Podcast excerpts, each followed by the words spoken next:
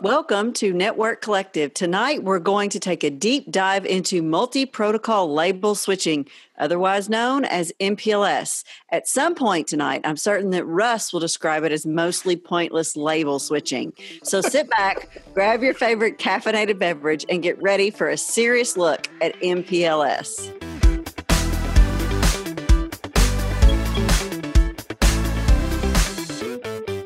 Before we get started, I want to let you guys know that Network Collective is going to be at Interop. Interop is held in Vegas from April 30th to May 4th. I'll be speaking on cloud connectivity.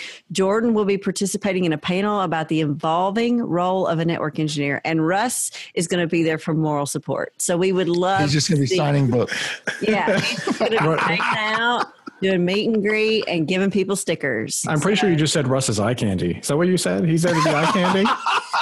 No. But interpret it however you'd like. Regardless, if you would like to go to Interop, you can use the code NET200, which is Network Collective's code, to get a discount for of $200 for a full conference pass. So check them out at interop.com for more information. Now, let's get started talking about MPLS. We're going to start with the basics. Let's talk about the three problems that MPLS helps us solve. Who wants to start? Oh, look at that. She's like the school marm. Yeah, like here it is. You're going to do this. That's fine. It's going to be one of those nights. When we talk about MPLS, at least in casual conversation, I think one of the things that a lot of people may not completely internalize is that when we deploy MPLS as a technology to solve some kind of business problem, we're typically trying to solve one of three things. The first is going to be virtual private networking, or VPNs, some sort of multi-tenancy across long distances. So a typical carrier use case that we tend to see a lot in the enterprise environment, at least from the perspective of an enterprise. And then other technologies that I think MPLS, and in some cases MPLS is not really well matched by alternatives, include traffic engineering, and on top of that, fast reroute. So those three things together, VPNs, traffic engineering, and fast reroute, make MPLS what it is and have contributed greatly to its popularity over the last about 20 years now. And an interesting use case for MPLS that I saw several years ago was a university that needed to segment traffic for research and for healthcare. And they ran MPLS in their core of their data center network, which was really quite unheard of in that day, but it solved this fundamental problem that you're talking about, a multi-tenancy. They were able to separate their traffic and keep one division's traffic from stomping on another. So it's a perfect use case. Yeah, and it's really important to start out by saying that a lot of people think of MPLS as a service provider technology, and it's not. Oh, Russ, here it is. Russ, should I bring out your soapbox? Set it out so you can get up on it. That's fine. No, but seriously, I actually did a presentation at LACNOG one time about this because I heard so many times that MPLS is a service provider technology. I was like, let me just do a whole presentation of use cases for so-called enterprises. Right, just but here's the reason why it fits in that model more often than not is because a lot of enterprise gear actually doesn't support MPLS. I know. So if you as an enterprise want to run MPLS, it absolutely is a valid tool, and I mean I'm sure we're going to dive into all kinds of ways you can use it as we go over the topics we're going to talk about. But the reality is that your hardware supports it. Right, like this is you know, MPLS is usually supported by higher end gear. And as you get into the lower end of gear, when you're talking about access or mid-size enterprise cores, a lot of times the features just aren't supported, or they're supported in such a minimal way that you can't do much with it. You think that's still true? Because I know that Broadcom absolutely is true. So okay, I'm coming. Yeah. So like you're thinking about it from a data center perspective, and you're absolutely correct. I'm thinking about it.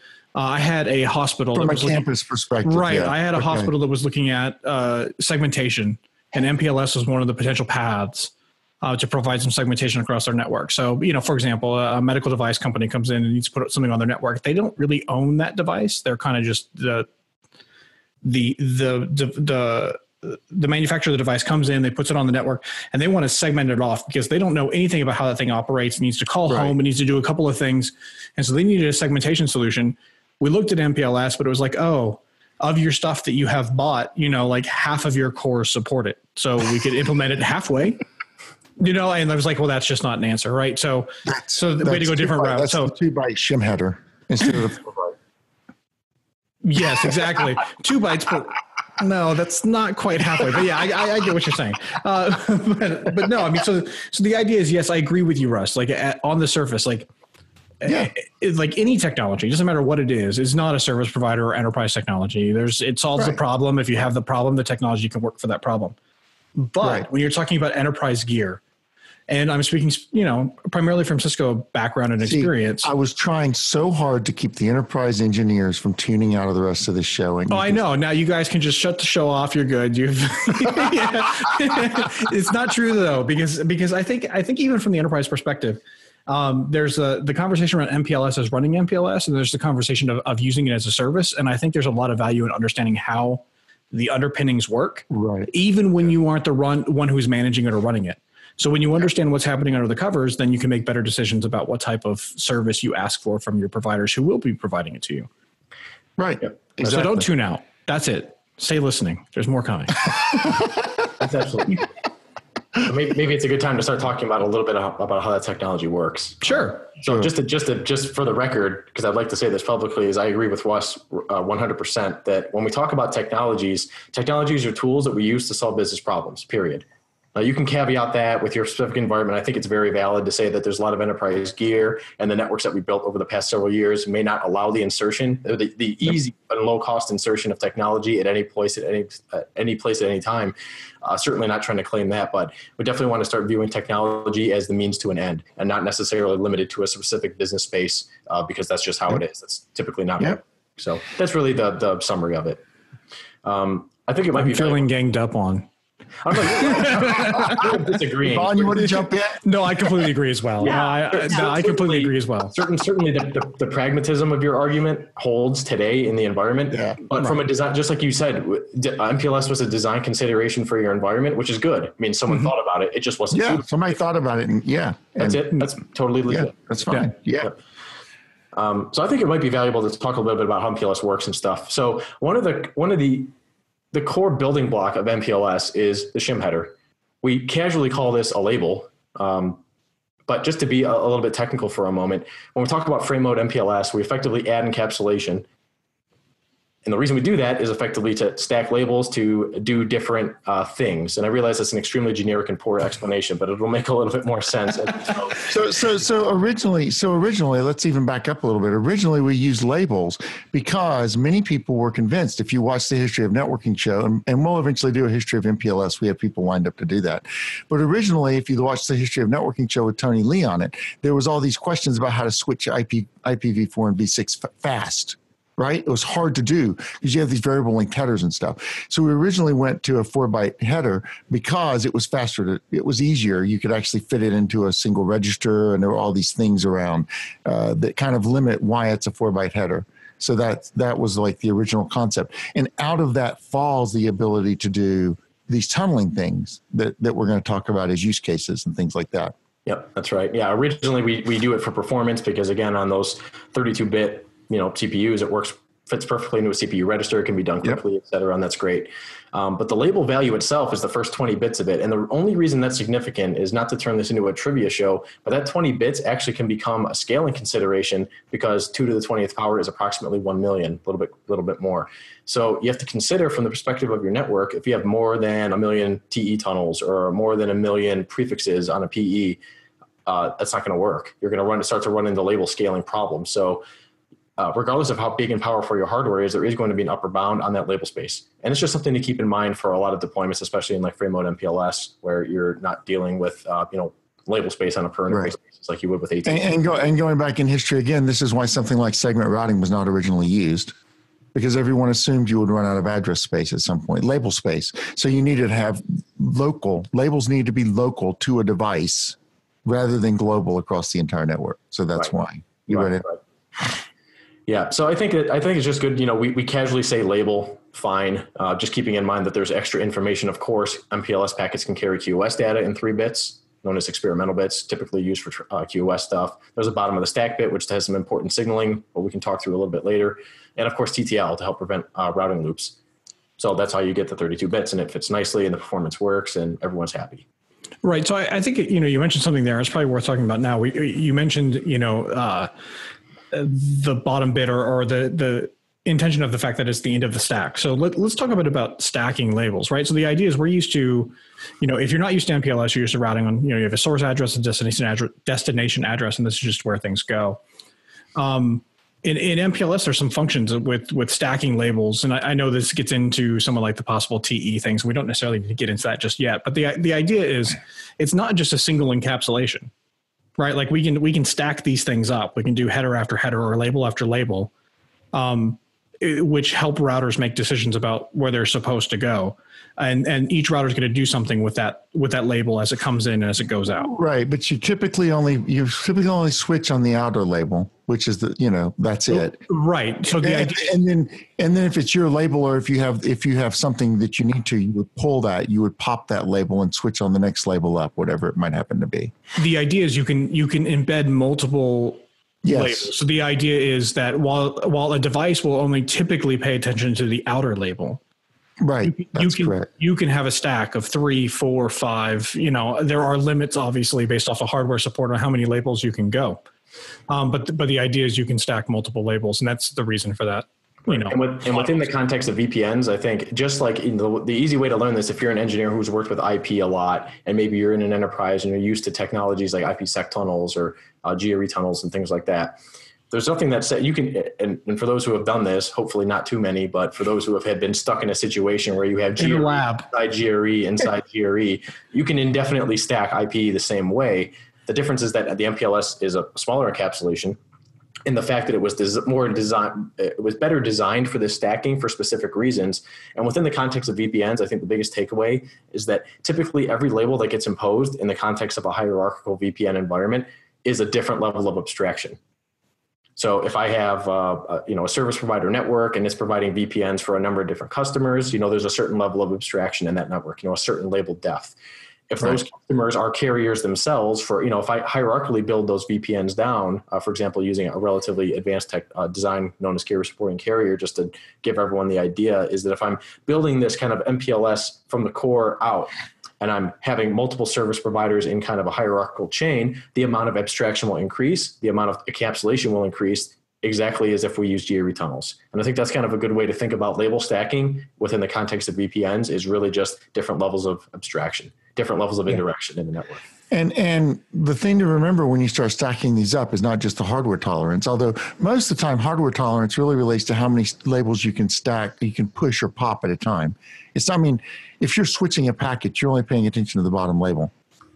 Yeah, there could be 20 other labels on the stack. You're really only paying attention to the bottom label. Yeah. So, if you have something that can, If you have something that can push 20 labels, then you can switch it through your network because the hardware is just going to pay attention to the bottom label. It doesn't really care what's above that.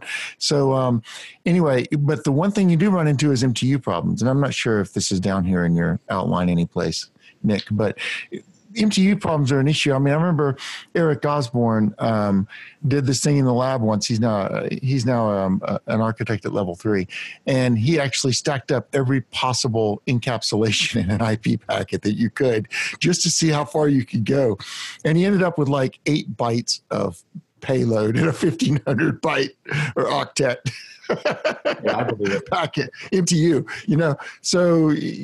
You're good with that. So you just have to pay attention to the MTU issues. That's part of the reason we have jumbo frames and things like that, is because providers want to be able to stack labels on top of the packet within the packet itself.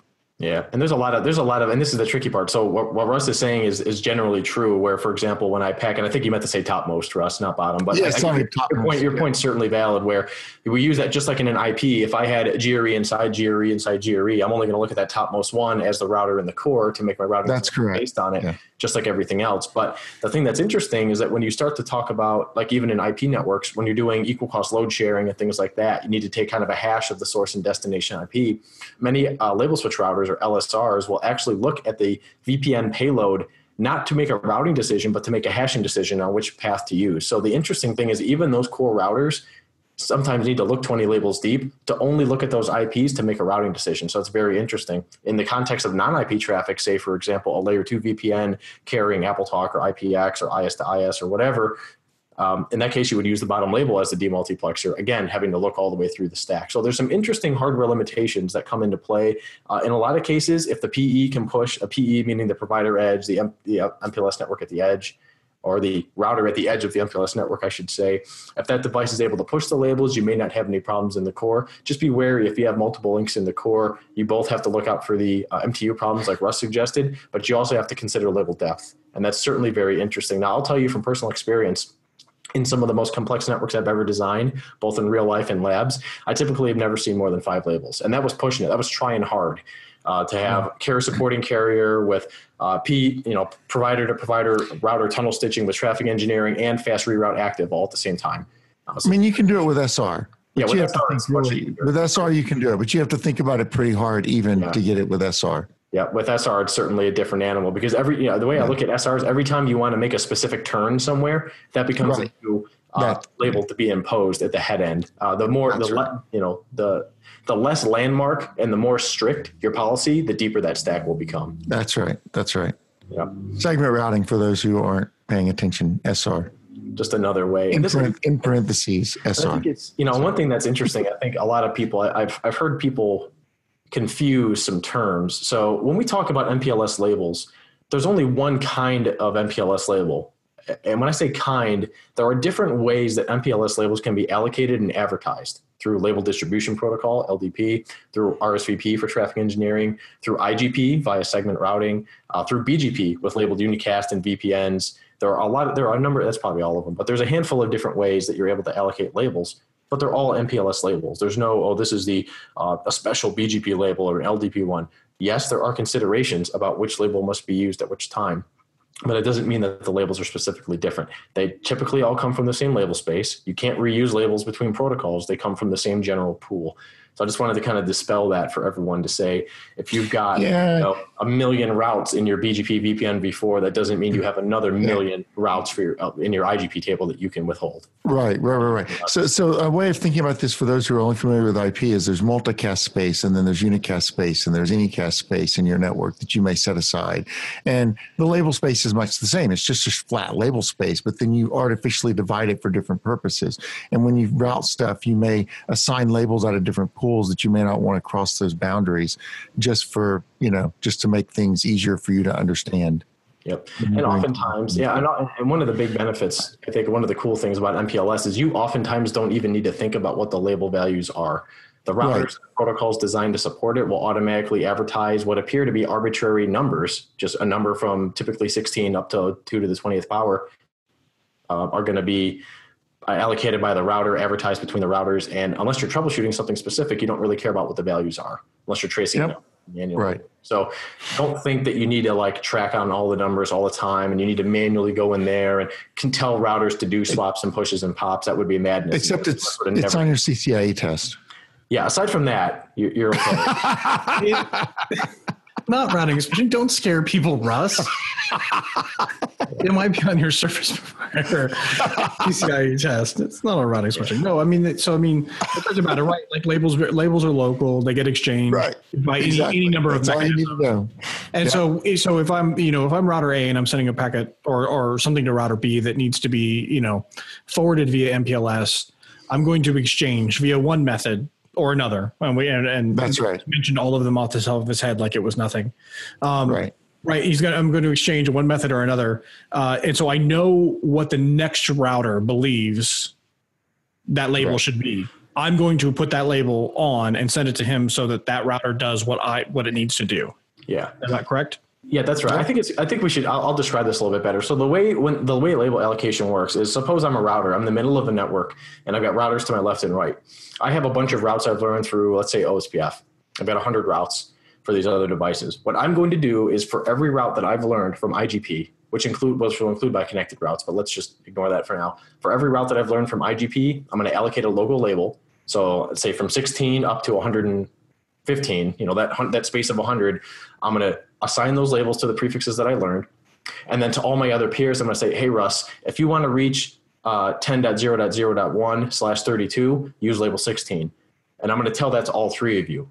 So if any of you send me label 16, I'm going to take that lookup and I'm going to send it to the next hop towards that specific prefix. I'm going to repeat that process for the other 99 routes, assigning one label for each and distributing, in this case, through Label Distribution Protocol, or LDP, what that label is. So like Jordan was saying, when you send an MPLS encapsulated packet to someone, it's not like we have to have this implicit trust that when you send me this label that I'm going to do with it, or I'm going to know what to do with it. I told you, I told Jordan, and I told Russ, and I told Yvonne that label 16 was used for this specific prefix. So when they send me that, they're only sending traffic to me that we're using a label I told them to use for that prefix. That's how MPLS is designed to work. So if I learned all the routes, I'm going to say, hey, everyone, you want to send traffic to this destination, use this label. And you're just going to say, all right, cool. So whenever a packet comes in, you're all going to do that same process for all your peers. Let's say that label 75 comes into Jordan because that's the label he selected for that prefix. When he wants to send it to me, he's going to be like, Nick wants to see this as a 16. Swap, send it to me. And then when it comes into 16, I'm going to take an action on it based on where I go, based on what my peer needs. Yeah.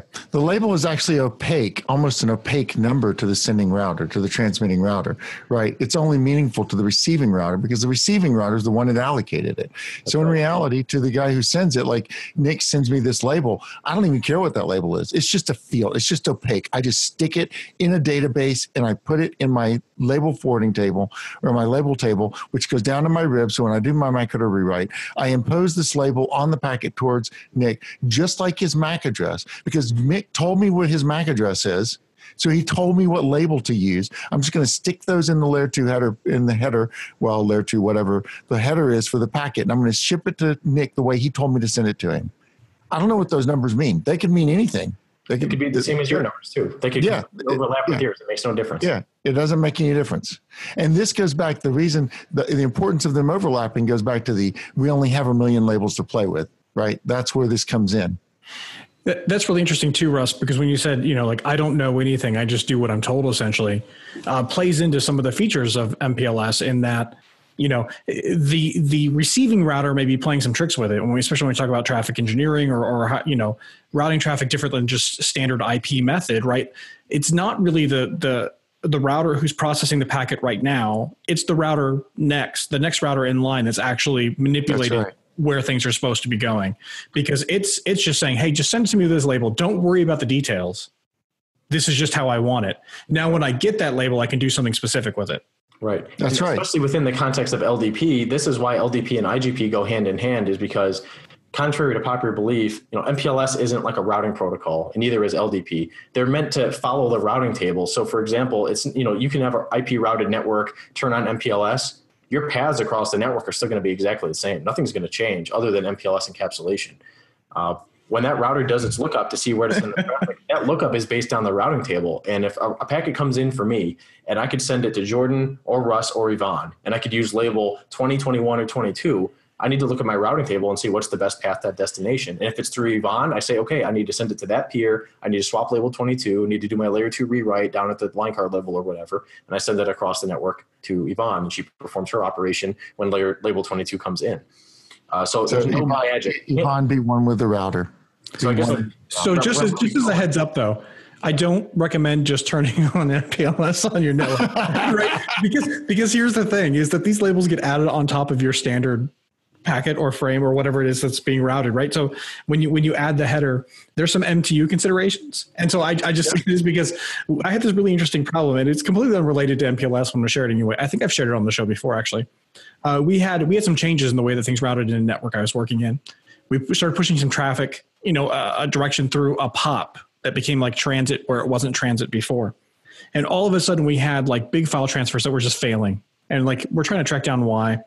I find out that I'm trying to send traffic at the full MTU, and it just is just falling apart once we get past, of course, 20 bytes less than full MTU. And what had happened is a previous engineer had turned on MPLS on the link without really knowing what was going on. I guess either testing or trying or whatever. Hadn't affected MTU, so MTU was still 1,500. And we were trying to send, 1,500 byte, packets through something, adding a header, and anything that was large scale was passing through. So I don't, I'm only bringing it up because it's funny, because this is just scarred on me. Right. I don't recommend turning it on without thinking about it. But the idea, speaking to what Nick was saying, is that, your network will function very much the same with MPLS on or off, so long as you factored in those things like MTU. Yep. if you turn it on top of just a regular IGP network, because what will happen is it will just start forwarding based off of frames rather than IP destination completely. It will just start doing lookups based off of, okay, I need to send to this router. What's the label I need to put on there? There are some interesting, one particular use case that I used to solve a problem for a friend in South America who had some really poor BGP design. It was a non-MPLS network. There were some route deflection. And for those unfamiliar with that term, we'll use the United States as an example. Suppose I have some pops in the US East Coast that are paired to a route deflector on the West Coast. And suppose I have some pops on the West Coast tied to a route deflector on the East Coast. What you can end up with is both those routers think that the shortest path to the egress point outside of our AS is through the middle. And then you end up with some routing loop in like Kansas City or whatever. I'm just really brief example. This is an example of a problem where if you just go to your network and you just turn on MPLS, the problem goes away completely. Now, I'm not saying it doesn't fix your bad design by any means, but if you do that, you won't have a because when traffic comes in the network, even though it's only one label deep, your traffic will be tunneled across the network inside of MPLS. Now, I'm not saying that's the right answer, and I'm not suggesting that you do that in production, but it does work. It is the 10-minute answer to a potentially very devastating problem. So keep in mind that I'm not trying to say MPLS is great because it solves that corner case, but just kind of as a comical counter argument to Jordan's comical story about why it's a bad idea. Sometimes just turning Nick, yeah. Nick is inventing CCIE scenarios on the fly here on that. That was actually a real life scenario in Brazil. Well, no, I understand. That's going to be on the CCDE. Yeah. Now that I said it, yeah. When can you turn on MPLS and solve a network design problem? Go watch in that Network Collective episode. So I have a question, guys. We talked about like all these different mechanisms for allocating. So we have LDP, whereas and I guess we can stop mentioning TDP, right? Like that can go away now. Yeah, okay, that's out. Okay, we don't talk about that anymore. You can get it through BGP. You can get through a number of mechanisms. So, like, is there a prioritization list? Is there something that, like, how do you determine if you have a label for multiple mechanisms? Which mechanism is used? Yeah, that's a great question because this is a very important point. Everything is based on the IP routing table, especially when it comes to transport labels. So, for example, if I'm a router and I have an OSPF route for a prefix and I have a eBGP route for a prefix, and let's just, because I'm a Cisco guy, let's call it a Cisco router. We're comparing administrative distance. I'm going to prefer the eBGP route. That means that I can go, MPLS never overrides the routing table, doesn't change it. That means I'm going to send traffic to that BGP peer. That means that if I actually want to have a label switch path across those nodes and across the network, of which those two nodes may be in the center, I need to have received a BGP label from that peer to use it. What you can't say is, let's say to my BGP peer, I don't have label exchange, but to my OSPF peer, I do. The router's not going to say, oh, well, I read the network engineer's mind and he wants me to send traffic over the OSPF link because there's a label switch path there and not over BGP. Wrong. If you learn the route from BGP, you must have a label from BGP. If you learn the route from IGP or static, you must have a label from LDP, notwithstanding segment routing. So it's a very important rule when you're doing this kinds of thing is it's going to be based entirely on the routing table. If I go in and I change the BGP administrative distance to be greater than OSPF's 110 as default in Cisco devices, then I will prefer the OSPF route, which means I need to have an LDP from that OSPF peer, which is now the shortest path in the network. So the labels don't compete directly. I can't help myself because we have intent-based networking now. So I thought the router could read the network engineer's mind. That might be possible. It could very well be. But in whichever case, went there. The label doesn't determine the forwarding path. We kind of had that. We have the cause and effect backwards. The forwarding path determines which label gets picked. Sure. Right. Yeah. It's order of operations, right? Yeah, so MPLS just enables an encapsulated path across an existing IP routed network. So if your routing is, that's why it's so important that if you don't really understand routing and you have just a very basic understanding of it, you really don't want to dive into MPLS at all because you're just going to hurt yourself really badly. You need to have a solid understanding of routing because MPLS is. This will cause pain. It's true. But I mean, understanding the order of operations is really important. I look up the path I want to take, and then if I have a label, I use the label. If this link is enabled for MPLS, this router has sent me a label for this particular prefix. I'm going to attach that particular label. Right. Yeah. And so the route lookup is first, the MPLS label is second. The label mechanism is just a faster, or what was initially a faster way to look up. Right. That's right. What to do with this packet. And that information gets written down to the fib or the LFIB, depending on which way the traffic is going and what the input traffic looks like. But, you know, I look up the routing table and then I say for all my LDBP, let's say we're talking about IGP.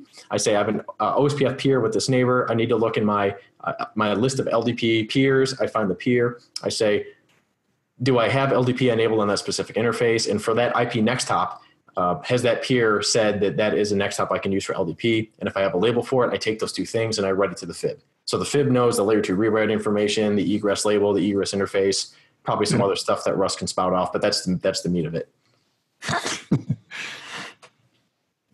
Russ didn't start spouting. No. Russ didn't take the bait. Yeah. No, Russ didn't take the bait that time.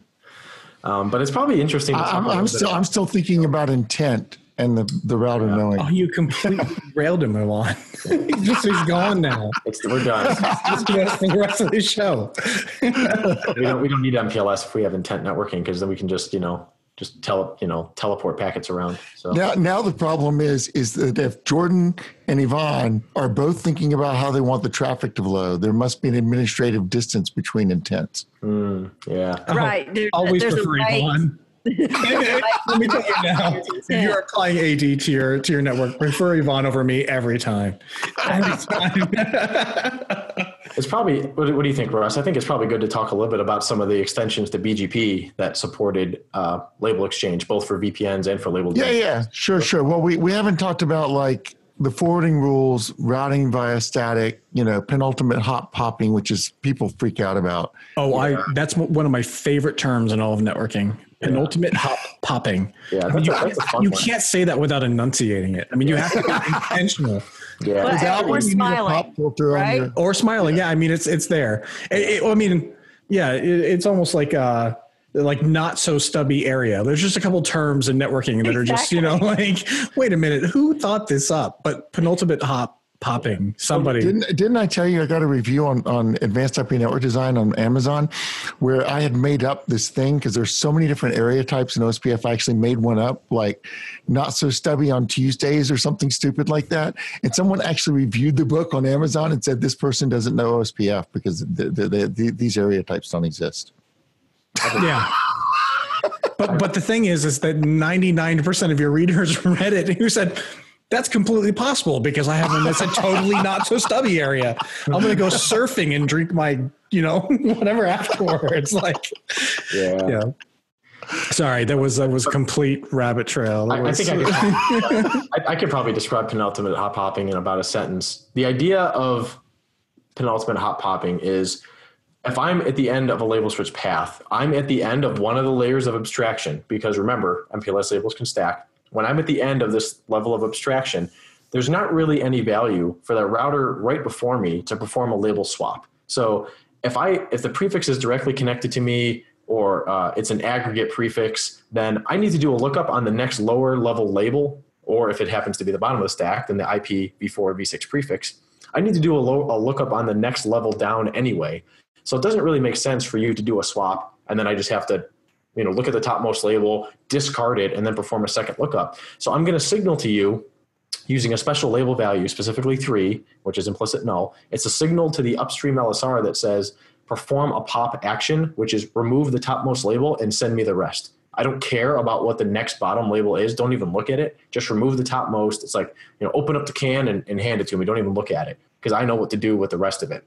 Now, when you stack labels, the assumption is that next label that gets exposed to you is one that you allocated across the network some other way. And this is, again, when we start to talk about hierarchical MPLS work, for example, MPLS VPNs is probably the simplest example that we'll talk about shortly, where this starts to make a lot of sense. The only way it can possibly work, though, is if the label that gets exposed to me is something that the guy way at the other end of the network, at the other end of that abstraction, had received that label and had pushed it appropriately. Otherwise, everything will break. Now, in general, this happens automatically. You don't need to manually think through all this kind of stuff if you have your configuration correct, but it's important to understand how that works. Viewing MPLS, and again, Russ and I may disagree on the exact word, but I'm going to use the T word. If you view the MPLS tunnel between the two endpoints, the label has to be exchanged between that level of indirection. Just kind of think of it that way. Whether it's a tunnel or not, different story. But wow, like we just got into religion. We should also start talking about what layer this all runs at, right? Because that's the other religion. No, I don't even know. Oh, my goodness. Yeah, but see, that's another failure of the OSI model, and where the Rhino model is much better, because it actually describes how MPLS fits a lot better than OSI does. Yeah. So I'll just say about the tunnel. The tunnel is, it's not the protocol that's a tunnel. It's the usage that's a tunnel. Yes, I agree with that. Yep. Right, because we're not taking the data and obfuscating it from every hop along the path. It's still completely wide open. Anyone can look past the header, or I'm sorry, past the, the MPLS label and look at the rest of the data. So when we talk about tunnels, we think about tunnels as like, we're going to take this thing, we're going to obfuscate it from the rest. Nothing else can act on any of the information in there. And it's just going to go to whatever the endpoint of the tunnel is, become de-encapsulated and go somewhere. Yeah. Right. But that's not what this is. This is, we're adding a special header that changes the behavior, but it doesn't really tunnel it or obfuscate it or change it. Right. So this is where it gets into the question of the layering thing, which Nick talks about, which is that, to me, if you're switching on the outer label, that's not a tunnel, because you're switching on it, right? You're actually making a forwarding decision based on that outer label. The inner label, however, is a tunnel. Why? Because that's obfuscate. You're not touching that. That's like, that's hiding the IP packet behind it. So that's where I get into this thing of, it's the function, it's not the protocol. That's how I get into that. Right. You can tunnel with MPLS. MPLS itself isn't a tunnel. I think the safe and factual answer would also be, even if you don't call it a tunnel, like a noun, the verb "you are tunneling" I think is still valid, because in the use case you set up, the CCIE type use case, clearly I had an IP based routing loop in the network that I fixed by tunneling across it using a single label depth. Is it a tunnel? Maybe not the noun, but I certainly did tunneling to solve the problem. So that's where things get and grammar. Interesting. In one show. I like to call it MPLS tunneling and encapsulation technology. I might stop short of calling it a tunnel, but I think in general it's pretty straightforward. Networking just loves these pedantic, obscure like details, because but it matters, right? Because it matters. Is it a tunnel or is it not? It helps us understand how the thing works. It's not really a tunnel. Like, the way it works is not really a tunnel, right? But we can make it run like a tunnel. I get it. Like, I get why there's the argument there, but yeah, I mean, clearly we're tunneling, right? I don't think there's any question that that's what we're doing. At least that's how I view it. And I think that's so I think Yvonne said it earlier. Dirty dishwasher, is that dishwater? Is that what? Yeah, we're dull like dishwater. Just a note: this is not the conversation to have in front of your executive leadership about whether MPLS is a tunnel or not a tunnel. Oh, I'm sure. That's right. Have it at lunch with your fellow network engineers. Your executive leadership. It's entertaining. I still don't think you have this conversation. Yeah. I don't think it really matters. It doesn't. No, I don't put too much thought into it. But I think it might be valuable to help expand on, now that we've talked about the tunneling thing out of the way, to talk a little bit about VPNs. And when we talk about VPNs, this is, I think, one of the most important use cases for MPLS, or I should at least say most common, whereby I can have some general purpose transport network, shared infrastructure, and I can have individual customers or tenants, multiple tenants, that can hang off it. So for example, the example I like to use would be like, you go to the airport and you go to rent a car, and there's probably 6 or 7 companies at most major airports that are all right next to each other. They're all direct competitors. What we don't want to do, or what those individual organizations probably don't want to do, is build 7 completely different networks to transport all of them, when a large service provider can come up and put a point of presence somewhere in that area.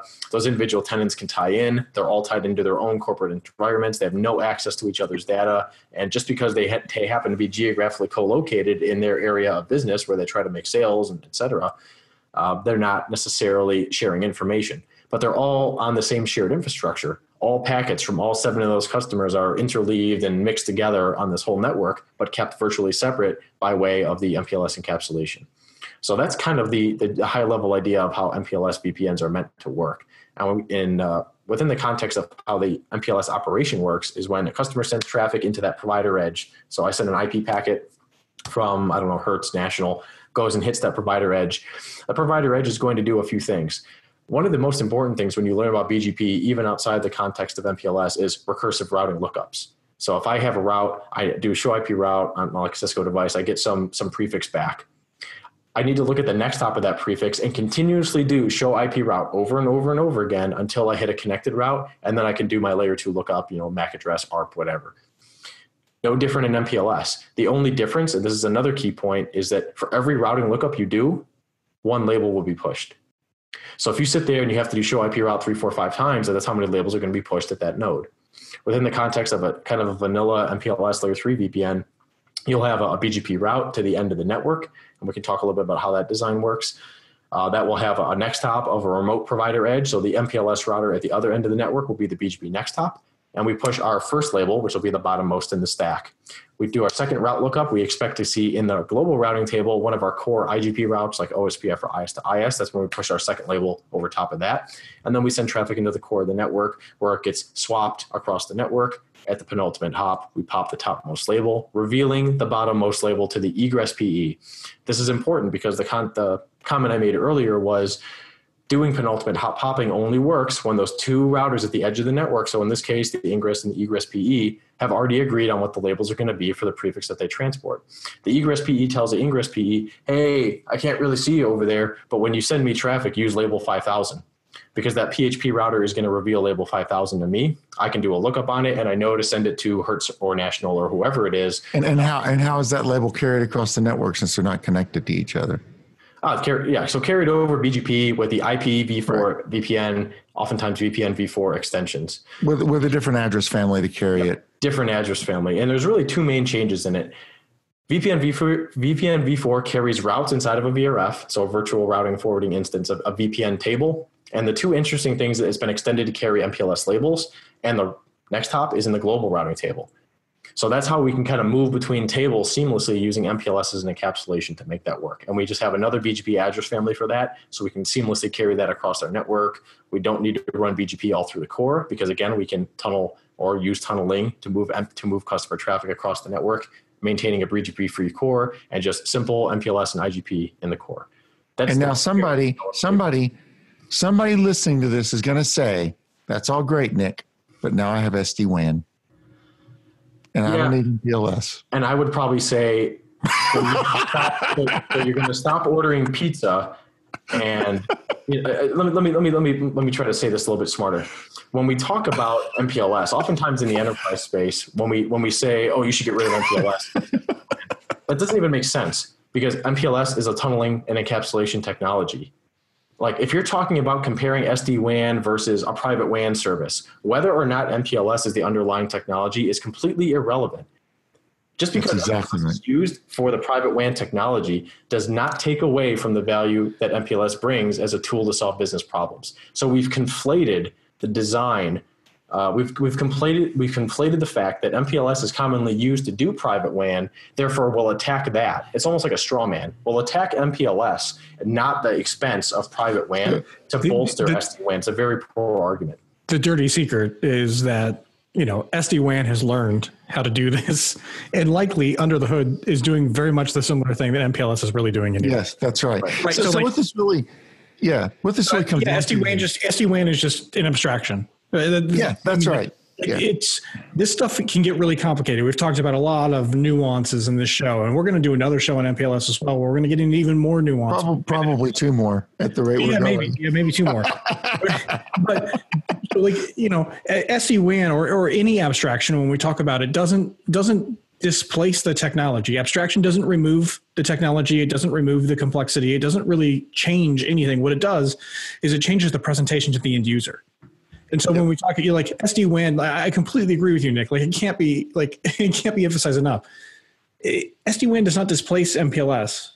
SD-WAN takes MPLS and the concepts of MPLS and makes them easier to consume. That's all it does. So what basically happened is many years ago when MPLS first started being deployed by a lot of providers, is that the marketing people said, how can I explain this virtual private circuit or this virtual private network technology or this idea to my customers, and what can I attach to it to make it sound really cool? So they attached MPLS to it. So then all of these VPN services became MPLS services. Right. So now when the SD-WAN guys came out, they said, well, get rid of MPLS. And then people said, well, I can get rid of my MPLS services. That means I can get rid of my MPLS. Well, no, they're not the same thing. They're different things. Right. Well, this is a huge distinction as well, right? Like, and this is confusion. And this is confusion for people who don't really understand. This is the whole, I haven't been around long enough or done enough to understand the difference. But the idea is that when you buy MPLS service, right, when you pay for MPLS service, you're paying for someone else to manage this technology, right? Like yep. You're paying for everything that we've talked about. We've talked about it from kind of the concept of if we're going to implement it. So as if we're going to do it, when you pay for MPLS, you're paying someone else to implement it for you. So you can get rid of your MPLS circuit. You can get rid of the company who's providing you MPLS, but the concept of abstraction and isolation of traffic, you know, and a shared medium for connectivity hasn't gone away. And so you're still going to be doing MPLS or some version of segmentation, you know, via label or route or whatever, some sort of VPN across shared medium. Right, exactly. Continued. Yeah. So the real thing is, if you want to avoid the expense of private WAN and dealing with carriers and things like that, you get no argument for me about the value of SD-WAN. I'm not saying that. Yeah, that's right. Yeah. Same as everyone else's. MPLS is the technology that's being used. And I feel pretty confident that even if you just get internet links, pretty confident you're going to transit some MPLS routers along the way from a number of different ASs along that path. That's right. The technology is alive and well and solves many problems. And on the other side, you can offer L3 VPN or VPN services like virtual private networks using VXLAN or GRE tunnels if you really wanted to. Anything like that. It doesn't. That's just like that's the way you do it. Don't conflate the technology with the service. That's I mean, right. You can provide a single type of service with multiple technologies. Don't confuse these two things. But we do live in a real world where real service providers, they've done this with MPLS and they've sold us MPLS service.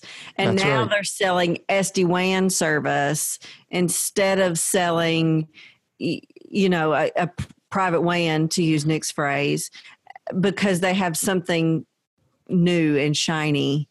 Right. But it's interesting because so much of our world is driven by the corner, right? So that when the technology changes, they have to go out and sell you and move you to a whole new thing instead of just changing the underlying technology, reaping all those benefits and reducing their cost. It's an interesting business conversation, but No, it is. And that is a major problem, right? That's a problem with living in a hype-driven world, right? That's, you know, we've talked about this in the past, that we live in the network engineering world, and the network engineering world is very hype-driven, you know? And why? Because when Rule 11 applies, you've got to think of some reason to make your thing different.